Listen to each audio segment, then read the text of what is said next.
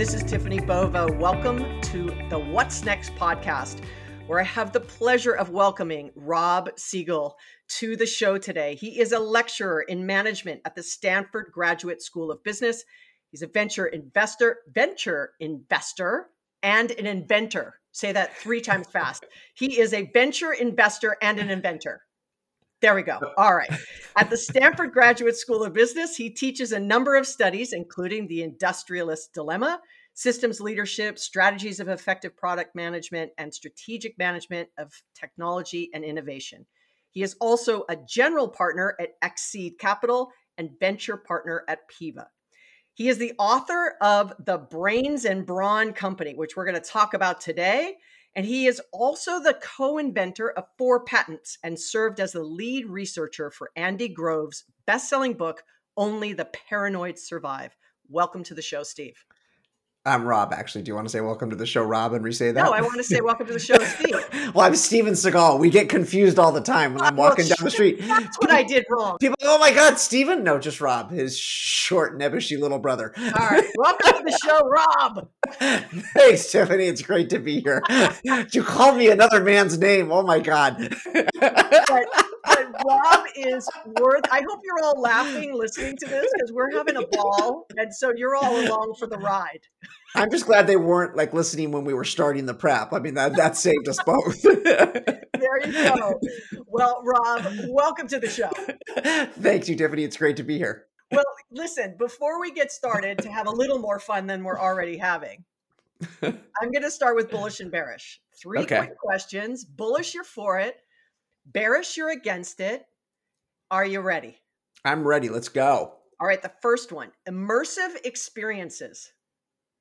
Bearish.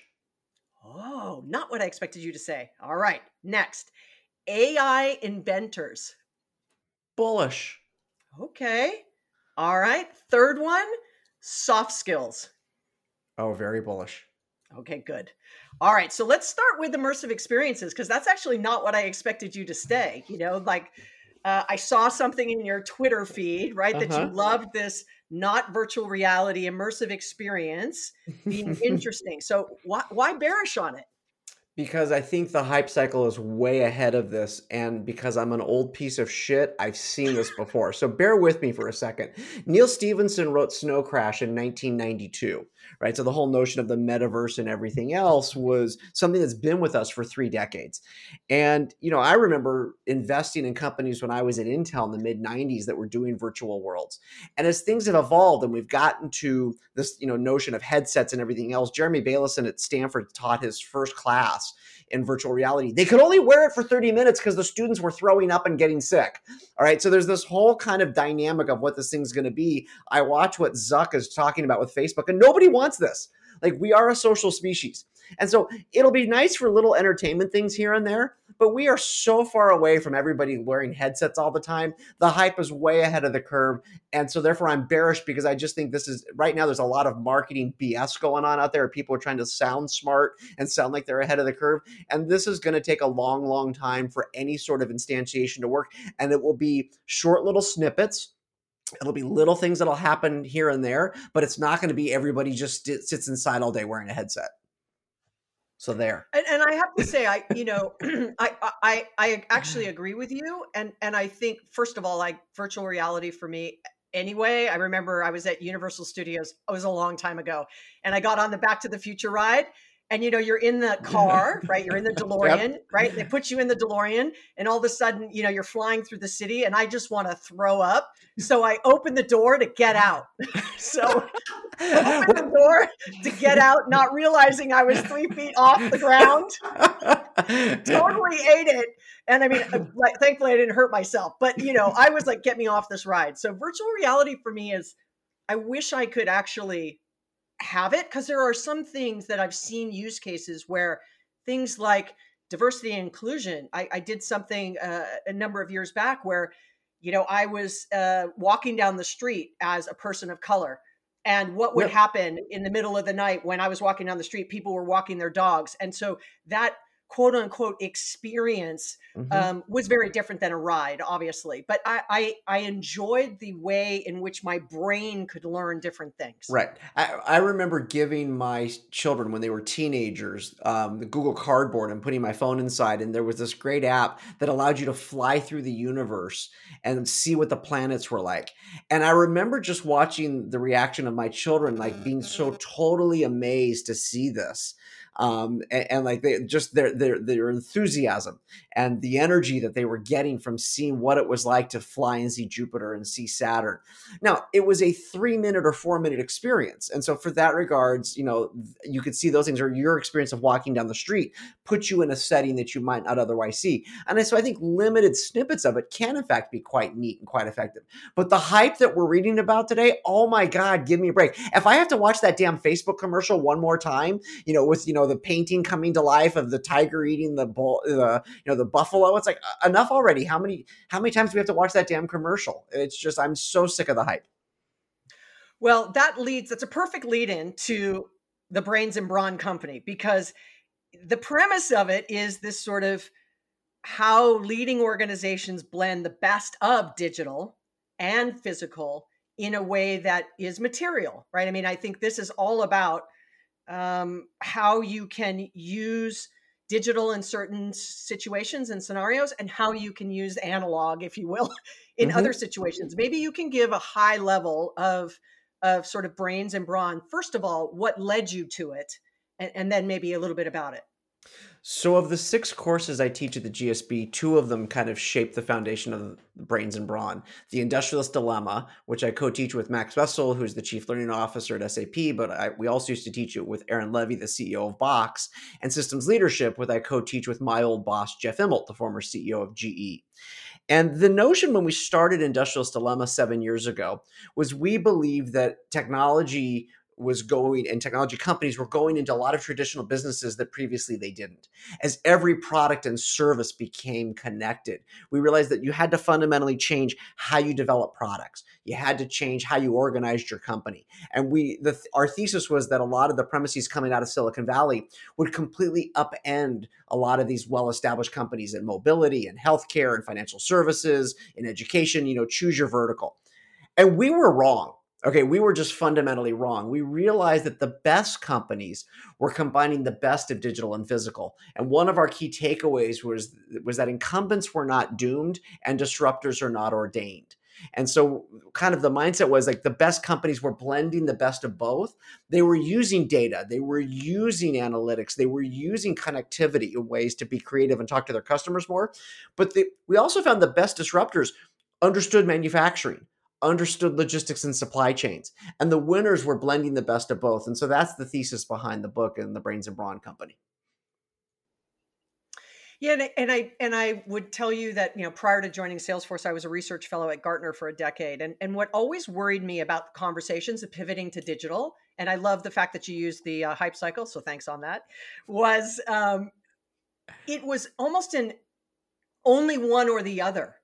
It was like it was very hard to get people to go this is an and play this is right. not an either or play it's an and play and and i believe personally that the power lies in the and not yeah. the or yeah, and I think that's what's different. That's where leadership is going to need to change on a go forward basis. You know, for a couple of decades at Stanford, we've been graduating a lot of CS students and people who want to sit behind keyboards and screens, and they've forgotten how to get their fingernails dirty.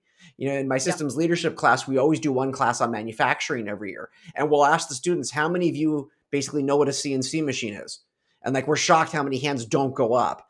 And then we'll ask questions like, you know, how many of you can walk into a factory and know by sound whether or not things are running smoothly or not? And and you, we can't be divorced from these issues of you know how you're going to make something and then because the products are going to have a connective component to them. And so you have to understand how digital and physical are blended in the in, inside of the product what the customer experience is like and even where you make it. And geopolitical forces shape where we're going to be making things, as well as new technologies like additive manufacturing, where you might actually put the factory at your customer site as opposed to making it somewhere else. And so I think that these are the things that are going to be shaping business and leadership over the next couple of decades. Well, I feel like, you know, uh, when people ask me, what do I think about what's happened in the last, you know, 20, 24 months, right? With the pandemic globally, everything that's happened on the supply chain, and which I know I'm sure you have a ton of input and insights into and opinions, I'm going to guess. Um, but uh, what, for me, the biggest thing was twofold. One was it showed the glaring lack of investment that has been made over decades in that infrastructure layer especially yep. around logistics and supply chain, which I think you have a comment out there that you think that everything has to do with logistics, um, which I'd love your opinion on that after I tell you the other half, because I don't agree, but that's going to be a good one. All right. On the other side of the coin, how quickly some companies just like buckled down and made the investment. And, you know, the stats of, you know, more digital transformation we've seen in the last six months than we'd seen in the last decade, you know, all of those things. Um, what do you think those learnings were across the last two years as it relates to this conversation we're having, right? About the business and analog and digital and physical. So I think the pandemic accelerated a lot of the trends that were already happening. And what we saw is the companies that had been investing in both digital and physical really pulled away. So in terms of logistics, I, I if I said one time logistics are everything, I didn't mean that it's everything. That's part of the and. I think what has happened is logistics have been outsourced or ignored. And if you look at the companies who did really well during the pandemic, they were really good at logistics and they had to be. And so one of the things that, you know, the, the metaphor, the brain, there are five attributes of the brain. And for brawn, you know, five physical attributes. The one I use for brawn is on logistics is the spine, which is how do you make everything kind of, you know, you get messages and things from point A to point B. And we looked at retail and we looked at three retailers, you know, Target, Home Depot, and Best Buy. And these were companies that had very, very specific strategies for how they combine digital and, and, physical, and logistics was a key part of it. And I think one of the things that's different in the past than in the past, logistics was always a back office thing in the past. Logistics now touches both the front end and the back end.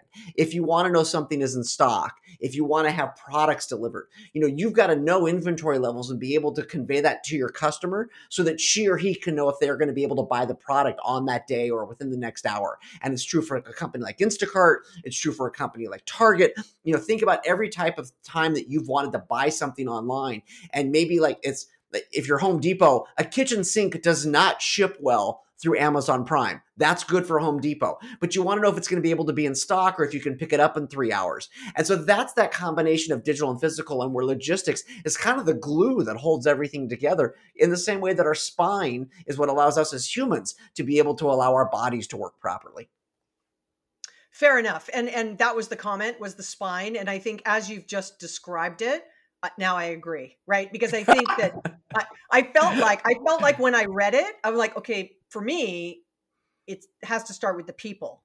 But I mm-hmm. get your use case in saying, you know, that that of the business, if you can't get it in and out, but you also have some businesses, especially on the small and mid-size end, where they don't have that logistics capabilities and you know they've had to outsource it and then they outsourced it with a partner who was caught flat-footed you know during yeah. the last 20 or 24 months and changing logistics and changing mm-hmm. supply chain in the midst of a complete crisis was yeah. probably very difficult what what what did you see well, it's, it's funny you mentioned that. You know, you talk about people, and one of the digital attributes, you know, the brainy attributes that I actually refer to as empathy. The amygdala is what controls our ability to empathize with others, and it's kind of an overused term in in the business nomenclature today. But you know, the ability to understand what your employees are going through, to understand what your customers are going through, to understand what your suppliers are going through. That's really an important attribute and characteristics of a great leader. And so I think that you know your point about it, it starts with people. I strongly agree with. Um, the other key thing that happens is the importance of partnering.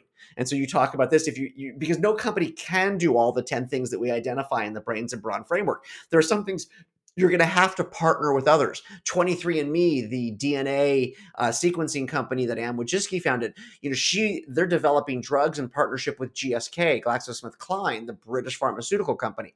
Anne did not want to do the manufacturing and distribution, and so she had to figure out where to be partnering with a key person. And so, to your point, every company is going to need to be figuring these things out. And I think that's one of the big differences in the past. You know, large multinationals in the past had to cross borders, but now with everything being connected, I mean, I've got a face for podcasts and I've become a television star with teaching, right? You know, and my, t- you know, at home, I've got basically a television studio and, and the number of screens I have. And, you know, I'm teaching people sometimes in Oman, um, South Korea, Kuala Lumpur, and at Stanford. And that's on the same day right? And so I think you know people and individuals, whether they're in large companies or it's an individual, you know, who's hung out a shingle and running her or his own company and organization, needs to understand where you're going to be partnering, where you're, how you're going to be able to relate to people across boundaries, boundaries and borders, and also how do you make sure logistics work smoothly for the people with whom you do business.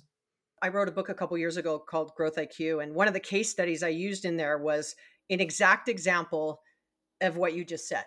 And for better or for worse, I chose it very specifically, but I picked Kylie Jenner.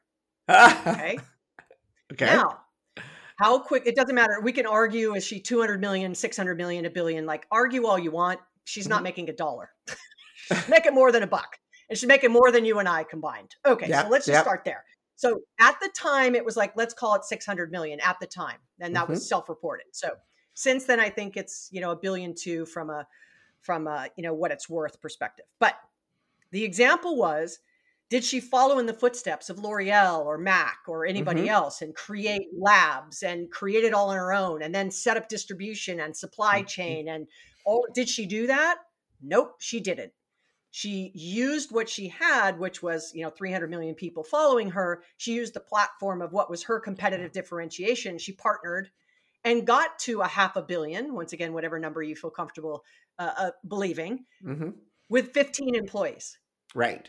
With 15 and I think, employees and I think that's what's kind of exciting. Like you know, I, I, I tend to be an optimist. That's one of the things, especially if you're in the heart of Silicon Valley, you see the art of the possible. And when you hang around young people like I get to do, right? You know, it's pretty awesome because they aren't constrained by the past. And so you look at how these new technologies and capabilities are going to allow people to do things that you and I couldn't do, right? You and I are of similar ages. We've had awesome careers. It's been great. It's been wonderful. It's going to be even better for the people who come after us because I think they're going to be able to touch parts of the world and touch people in ways that were so much harder for us when we were in the formative stages of our careers.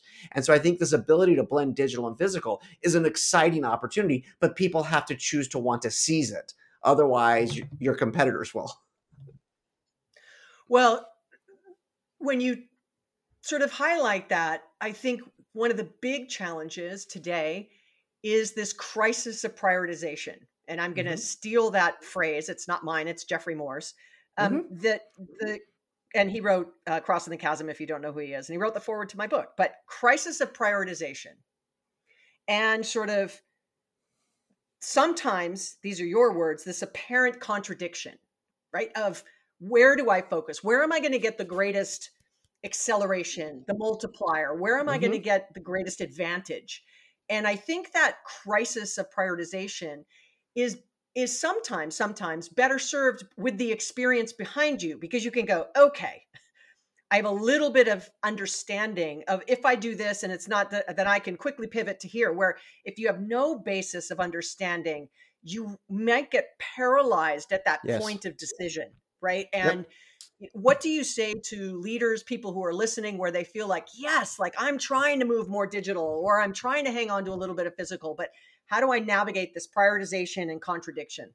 So I love the hat tip to Jeff. You know, he's been a, somebody I've looked up to for decades. I used to have a picture he drew for me on the wall, pinned in my old cubicle at my at one of the semiconductors I worked with, which was just like this little scrap of paper that he said, "No, it's kind of like this." I'm like, "Oh my god, that's genius!" And I put it up there and had it up there for 15 years.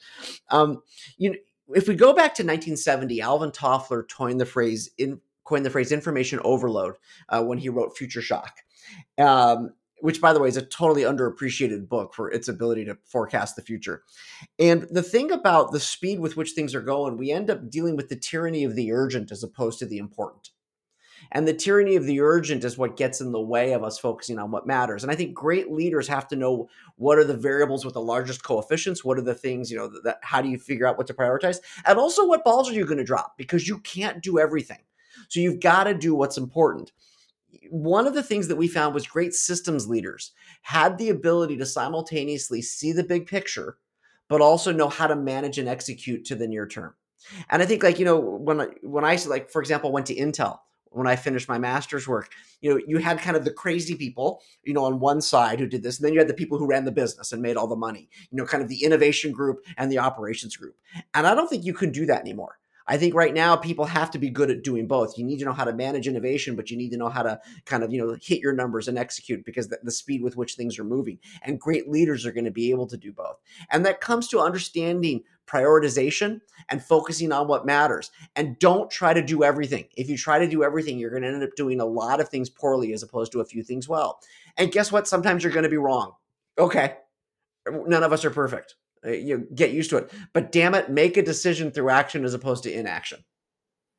Well, something you just said there, you know, I, I think uh, often you can ask a leader, "Are you 100% correct?" I hope they're, you know, self-aware enough to say, "Well, absolutely not." Right? But then they expect everyone else is going to be 100% correct because it's set up in that measurement, management, metric, kind of world of failure is not an option, especially on the innovation side. Yet that's absolutely where you need to have the most failure. Well, and you do have the most failure. In fact, and that's part of the challenge, especially in large organizations. You know, it's like failure is not an option. And then though you'll get to the other extreme. Oh, we celebrate failure. Nobody celebrates failure. Losing sucks. But the question is, what'd you learn from the failure? And do you make sure next time you make a different mistake and not the mistake you made last time? And so, like, that's the whole thing, the way you got to go through things. But look at venture capital as a proxy for this. Every venture fund from Sequoia on down has the same distribution of returns. Six of every 10 investments, you lose all your money. Three of every 10 investments, you make one to 5x. And you need the 10th investment to be Godzilla, where you need a 20x return to cover for the first nine. And the difference between Sequoia and everybody else is they have more Godzillas. But remember, they strike out six of every 10 times.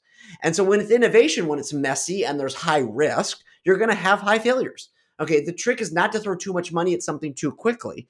You know, you, you you know, you try, you experiment, you see what works, and then you keep going. And by the way, if it's not working, call the ball that it's not working and shut it down and go do something else.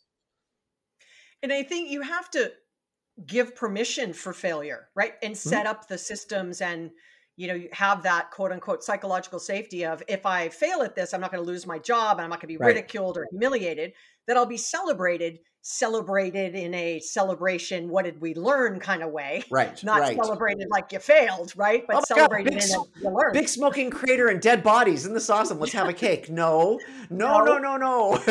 that's not the right say wow smoking smoking crater dead bodies what did we learn right what we learn what we learn and and i think that this is where um, I find, you know, we were talking about this before we started recording. Like, I don't have my MBA. I'm not an academic in that way. I'm sort of a practitioner who's sort of mm-hmm. failed a lot, figured stuff out.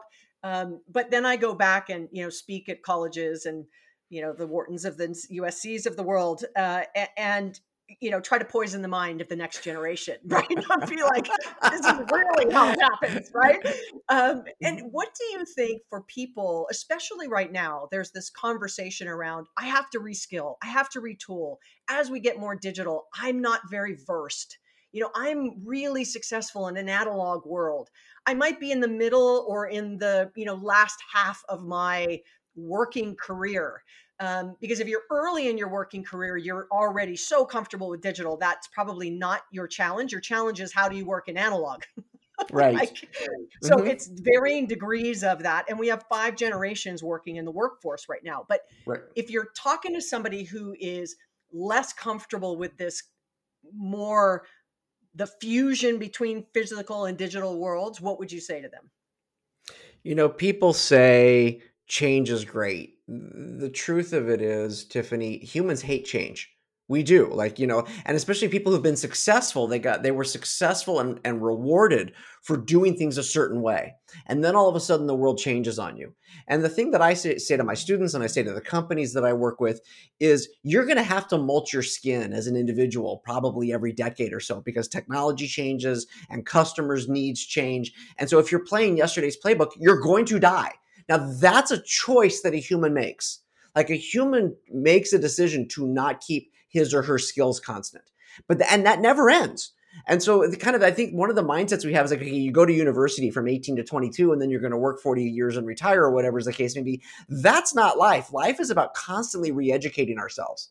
And so like one of the things I like to ask people of our generation is do you have TikTok on your phone? And it's like and if you don't, why not? And if not, you don't want to put on your phone because you're afraid about the Chinese government getting all your data. Fine, they have it anyways. But okay, have you looked at it on somebody else's phone? Have you played with it? Have you have you kept that kind of curiosity mindset towards things? So the first thing I say is, you know, reinventing yourself is something that's kind of a necessity for life.